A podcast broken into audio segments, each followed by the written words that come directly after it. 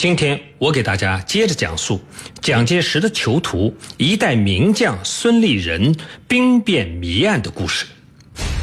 这一年的民生时贬，彻底被解除了兵权。然而，这还并不意味着结束，一场更大的阴谋正在酝酿当中。一九五五年五月二十五日，在蒋介石的授意下，毛人凤将孙立人的旧部步兵学校少校教官郭廷亮以匪谍为名逮捕，由此拉开了又一波整肃的高潮。一周以后，台湾南部又爆发了所谓的兵谏案，不到一个月的时间内。被拘捕的孙立人的旧部就达到了三百多人，意在通过这些下属来寻找打击孙立人的突破口。郭廷亮被捕四天以后，蒋介石还故作无事地召见了孙立人。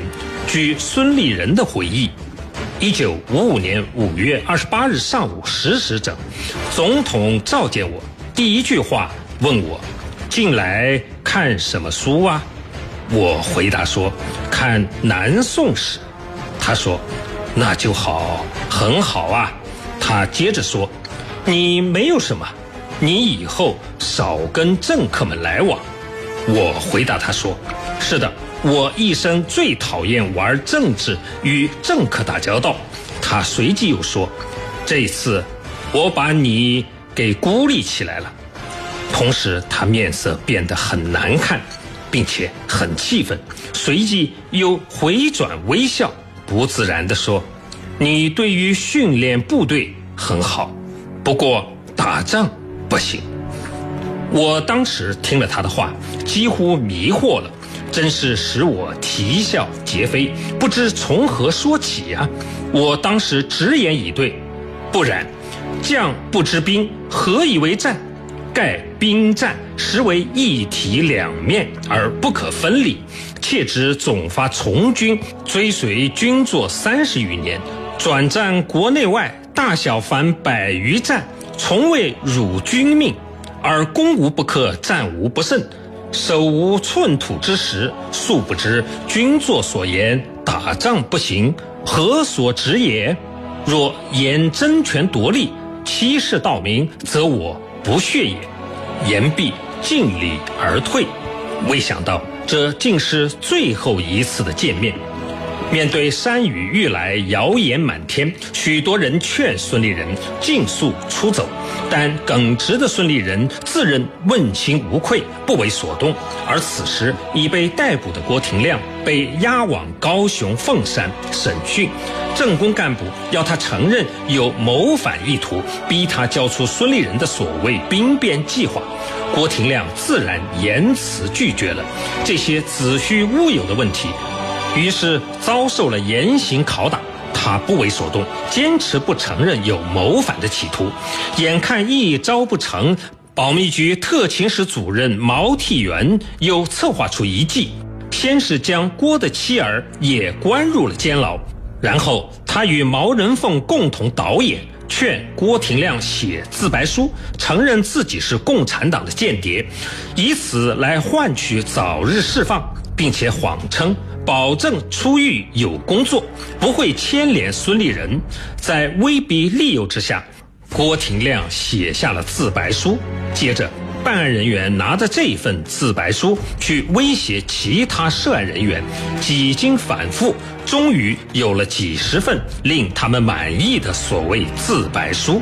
自此，郭廷亮匪谍案和南部的兵谏案便告坐实，扳倒孙立人已是箭在弦上了。八月三日，总统府局长黄伯度带着上述自白书来到已被宪兵包围的孙立人的官邸，要其引咎辞职。孙立人知道其中必定有诈，断然拒绝。黄又透过其部下。陆军副总司令贾佑惠以及孙立人的侄子孙克刚等转达上面要坚决整顿孙立人旧属的立场，要孙立人顾全三百多名部下的性命。自知回天乏术，孙立人无奈写下了一份简短的辞呈。然而，这份辞呈并不能令上面满意，反复了几次，才写出了一份符合要求的辞呈。八月二十日，总统府发布彻查令；十月二十三日，歪曲事实的报告出炉。结论是，孙立人的部下郭廷亮为中共工作，利用孙立人的关系，在军中联络军官，准备发动兵谏。孙立人未及时的举报，亦未采取适当防范之措施，应负责任。郭廷亮被判处无期徒刑，先在绿岛监狱服刑，假释以后，却发生了在火车上跳车身亡的离奇意外。对于被免职的孙立人、蒋氏父子，采取不杀、不审、不问、不判、不抓、不关，但也不放的缉捕政策。一九五六年的六月，孙立人被逐出台北市南昌路的官邸，迁往台中市向上路一段十八号居所，开始了漫长的软禁生涯。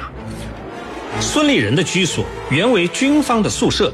四周筑有围墙，戒备森严。门前的向上路被两头堵死，由国防部派来的六名保卫人员日夜的监视，外人不得入内。孙立人和家人也不能随便的外出。孙立人的任何活动，包括打电话，都需通过保卫人员向上请示，得到允许后方可进行。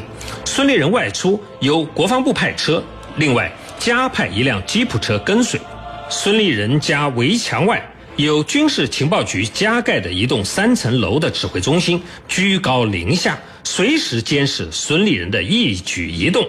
凡是上头认为不方便的事，孙立人均不得擅自去做，外出也必须保卫人员陪同前往。当时蒋介石对孙立人看管极严，连孙立人的厨子身上都藏着刀，只要有人想救孙立人，立马一起干掉。忧居的日子里，家人成了孙立人最大的安慰。孙立人与张梅英前后生育了四个孩子，他以“中国安定，天下太平”为儿女命名，儿女多了，开销也变大了。孙立人为官清廉，并无积蓄，幽禁以后又不给薪水，生活十分拮据。早在他担任陆军总司令时，家里就十分清贫，菜金要限制，若来人添菜，只有咸蛋、炒蛋或皮蛋，家人背后称为“三蛋轰炸”。